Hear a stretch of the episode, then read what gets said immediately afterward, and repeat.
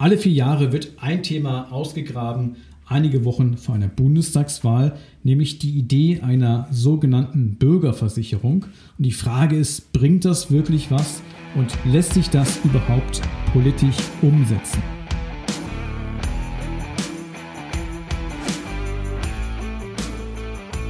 Versicherungsdschungel, Fachchinesisch, nerviger Papierkram und viel Gerede im blauen Anzug? Schluss damit und willkommen bei Klartext Versicherungen. Hier kriegst du konkrete Infos, echte Problemlöser und handfeste Empfehlungen. Licht an für deine neue Problemlöser-Episode.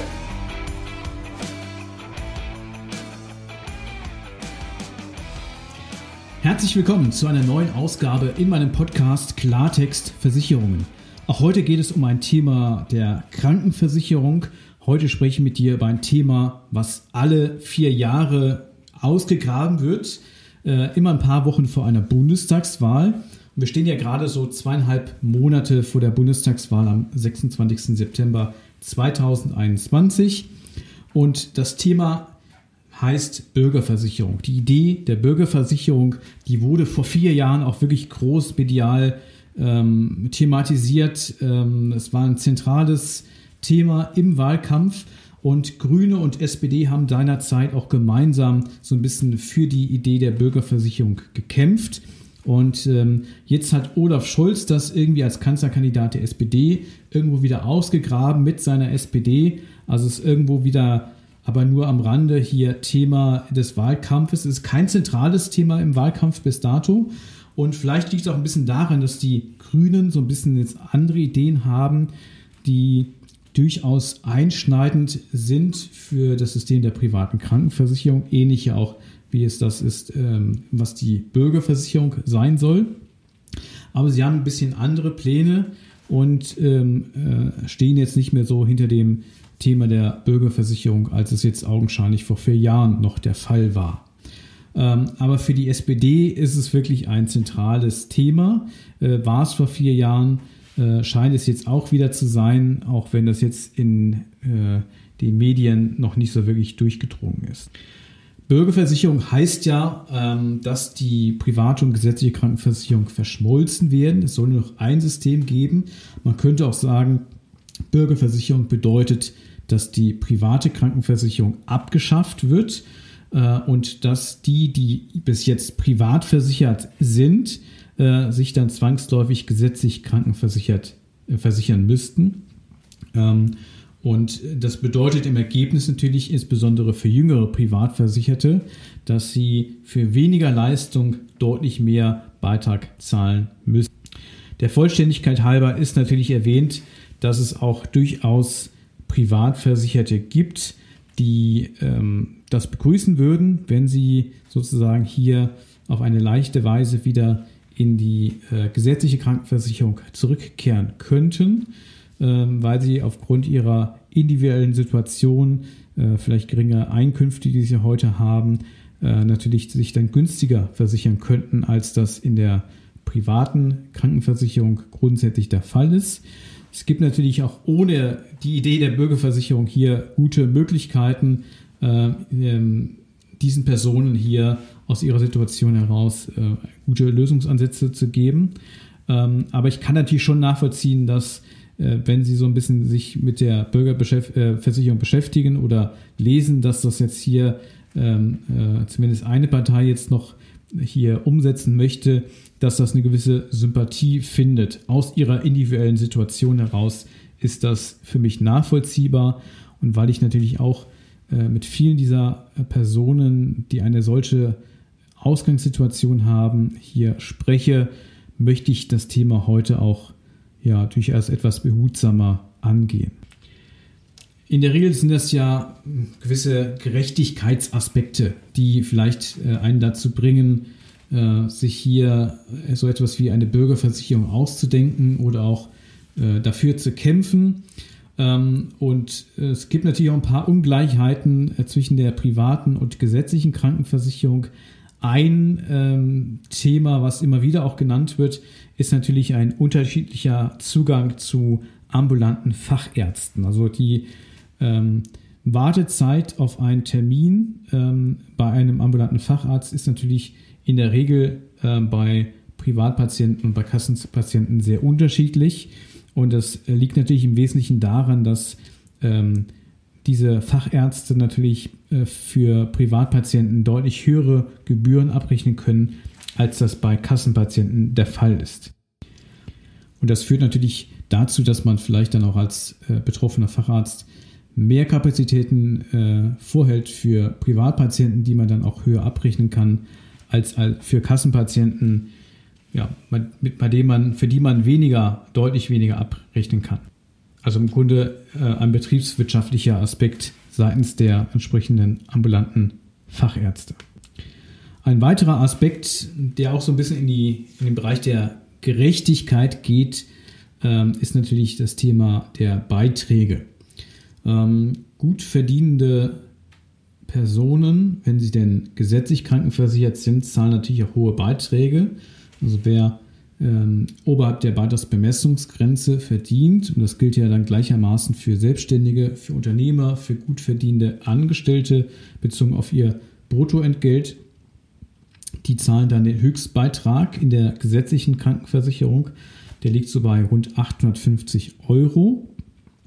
Steigt jedes Jahr ein bisschen, weil ja die Beitragsbemessungsgrenze auch jedes Jahr nach oben hin neu festgesetzt wird.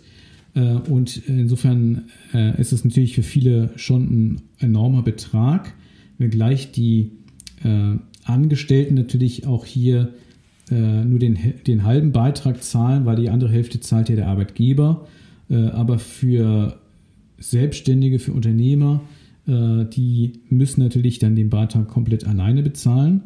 Und das ist bei einem Höchstbetrag mitunter natürlich im Vergleich zu den Betrag, den sie vielleicht für die private Krankenversicherung zahlen müssen, ähm, relativ hoch. Und sie hätten natürlich auch in der gesetzlichen Krankenversicherung in der Regel andere Leistungen, als wie sie das in der privaten Krankenversicherung in Anspruch nehmen können. Das heißt, das Preis-Leistungs-Verhältnis ist für viele natürlich in der privaten Krankenversicherung deutlich besser. Das kann ein bisschen unterschiedlich sein bei Versicherten, die äh, mehrere Kinder haben, die natürlich wenn Sie die gesetzliche Krankenversicherung nutzen, dort die beitragsfreie Familienversicherung für Ihre äh, Kinder oder auch vielleicht für den äh, äh, Ehepartner ohne eigene Einkünfte oder mit geringen eigenen Einkünften hier mitversichern können. Dann habe ich natürlich eine andere Vergleichsrechnung vom Beitrag her. Äh, aber viele haben sich natürlich auch privat versichert, äh, entweder weil sie bessere Leistungen in Anspruch nehmen möchten also mehr Leistung haben möchten im Krankheitsfall, als äh, der gesetzliche Leistungskatalog der Krankenkassen eben vorsieht. Oder in vielen Fällen, äh, das gehört natürlich auch zur Ehrlichkeit, weil sie Beitrag sparen möchten. Also es ist schon für viele günstiger, privat versichert zu sein als gesetzlich. Ähm, je älter die Personen dann werden, umso teurer wird natürlich dann auch durch die Beitragsentwicklung die private Krankenversicherung weil die auch nicht abstellt auf die Höhe äh, der Einkünfte einer Person, sondern die richtet sich nach anderen Kriterien. Ähm, und insofern kann es durchaus sein, dass es Privatversicherte eben gibt, die ähm, davon profitieren würden, wenn es eine solche Bürgerversicherung gäbe und sie dann automatisch ja wieder in das System der gesetzlichen Krankenversicherung äh, gespült würden und dann natürlich auch die Vorzüge hätten, äh, aus ihrer Sicht sozusagen dann einer anderen Beitragsfestsetzung. Also die Gründe sind in der Regel ja die Ungleichheiten zwischen Kassenpatienten und Privatpatienten ähm, aufzulösen. Und die Frage ist natürlich, ähm, ist die Bürgerversicherung dafür das richtige Instrument? Ich glaube, ohne Zweifel besteht ein Reformbedarf langfristig gesehen, was die Krankenversicherung in Deutschland angeht. Das ergibt sich einfach aus der demografischen Entwicklung. Ähm, und ja, also man wird das Thema über kurz oder lang auch wirklich fundiert angehen müssen, politisch. Und äh, es ist auch gut, dass man über das Thema insgesamt äh, politisch spricht, weil eben auch auf lange Sicht da ein Handlungsbedarf sicherlich gegeben ist. Und äh, die Bürgerversicherung ist ja zumindest mal eine Idee, die da in diese Debatte eingebracht wurde und die auch den einen oder anderen ähm, Gerechtigkeitsaspekt äh, oder eine ausgemachte, wahrgenommene Ungleichheit zwischen Kassenpatienten und Privatpatienten aufgreift. Weil die Frage ist, bringt das was? Oder äh, löst es gleichzeitig auch, äh, schafft es neue Probleme, die vielleicht viel größer sind als äh, das, was man hier an, an äh, Problemen, an Herausforderungen lösen möchte. Und mit dem Thema ähm, hat sich natürlich auch eine Bertelsmann-Studie befasst, die ich glaube, im letzten Jahr rauskam.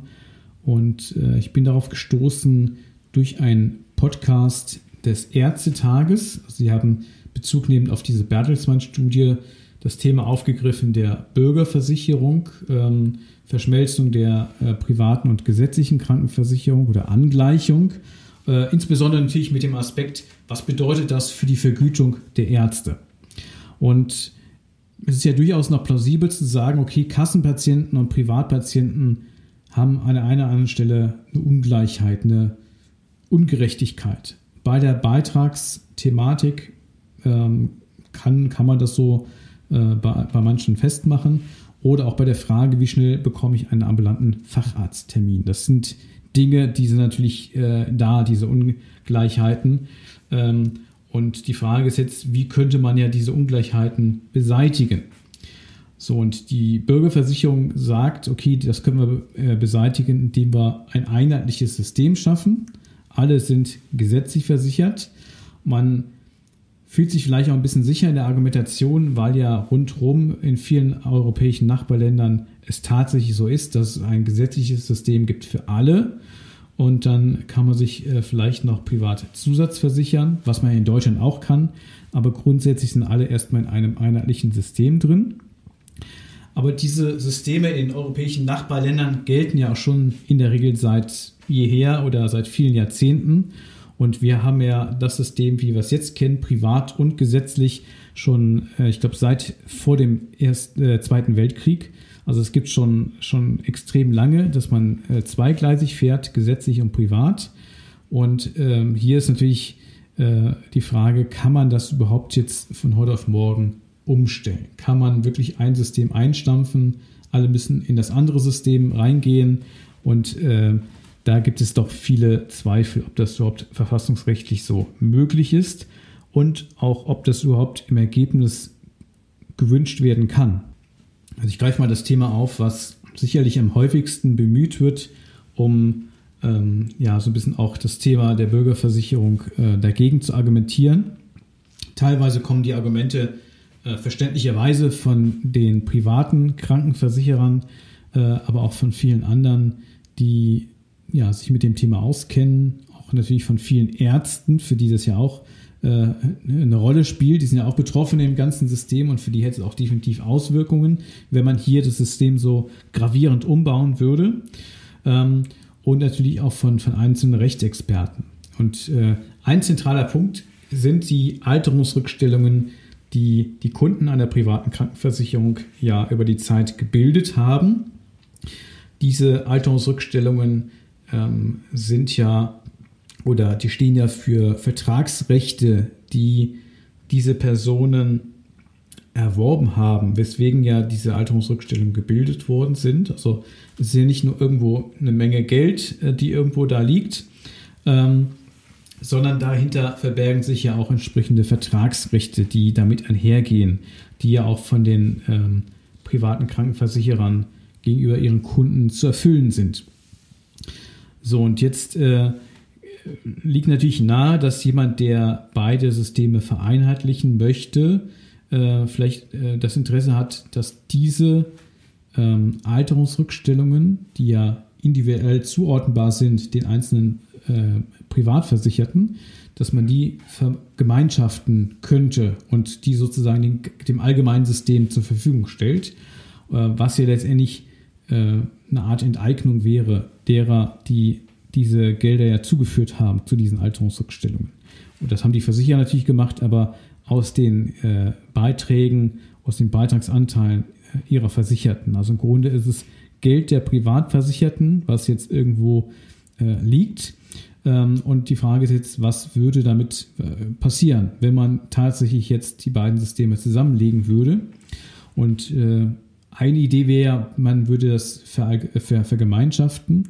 Das ist natürlich verfassungsrechtlich höchst bedenklich und das ist wahrscheinlich der größte rechtliche Knackpunkt hier, ähm, diese Bürgerversicherung ähm, äh, umsetzbar zu machen, wenn es denn überhaupt dafür eine politische Mehrheit gäbe, wonach es jetzt äh, umso weniger aussieht, als dass die Grünen ja so ein bisschen ihr eigenes Modell entwickelt haben und äh, auch Rot-Rot-Grün ja zumindest Stand jetzt in den Umfragen auch keine Mehrheit hätte. Also insofern äh, sind, glaube ich, die privaten Versicherer aktuell deutlich entspannter in der ganzen äh, Thematik, als es vielleicht vor vier Jahren der Fall war, wo das wesentlich ähm, medienwirksamer auch gespielt worden ist.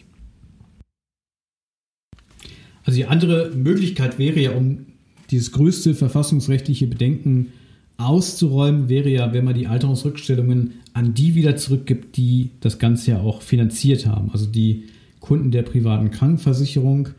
Da stellt sich natürlich die Frage, wie will man das technisch überhaupt machen? Und äh, es sind ganz viele Fragen, die völlig unbeantwortet sind äh, in diesem Konzept der Bürgerversicherung. Und ich kann mir schon vorstellen, dass man eher damit liebäugelt, diese Milliarden, um die es da geht, äh, hier dann dem Gesamtsystem zuführen zu wollen, also zu vergemeinschaften. Ähm, das wäre naheliegend, wenn man äh, die Bürgerversicherung konsequent dann auch umsetzen möchte. Es gibt natürlich noch einen ganz wesentlichen weiteren Knackpunkt ähm, neben der Frage, ähm, wie geht man jetzt mit diesen Alterungsstellungen in der privaten Krankenversicherung um? Äh, und das ist die Vergütung der Ärzte. Also welche Auswirkungen hätte die Abschaffung der privaten Krankenversicherung auf die Vergütung der Ärzte, weil man ja weiß, dass ähm, äh, das betriebswirtschaftlich erhebliche Auswirkungen hätte für die Ärzte, für die die äh, Gesundheitsleistungen erbringen, ähm, weil man ja weiß, dass die Privatpatienten zum Teil deutlich höher abrechnen könnten als Kassenpatienten. Jetzt mal unabhängig davon, ob sowas im Einzelfall existenzgefährdend werden könnte, äh, also die, die Einnahmen äh, der Ärzte so schmälern könnte, dass äh, die äh, in existenzielle Not kämen, ähm, ist einfach die Erwartung, die man ja haben kann, wenn man gravierend in die Vergütung der Ärzte eingreift, dass das Auswirkungen hat, und zwar massive Auswirkungen auf die medizinische Versorgung. Wir sehen ja heute schon in der Fläche äh, kämpfen Krankenhäuser um ihre wirtschaftliche Existenz und auch ähm, im ländlichen Bereich ist es schwierig, niedergelassene äh, Arztpraxen nachzubesetzen, wenn der äh, ursprüngliche Praxisinhaber in Ruhestand geht. Manches wird vielleicht aufgefangen, indem man jetzt medizinische Versorgungszentren bildet, also auch da ein Stück weit die medizinische Versorgung zentralisiert.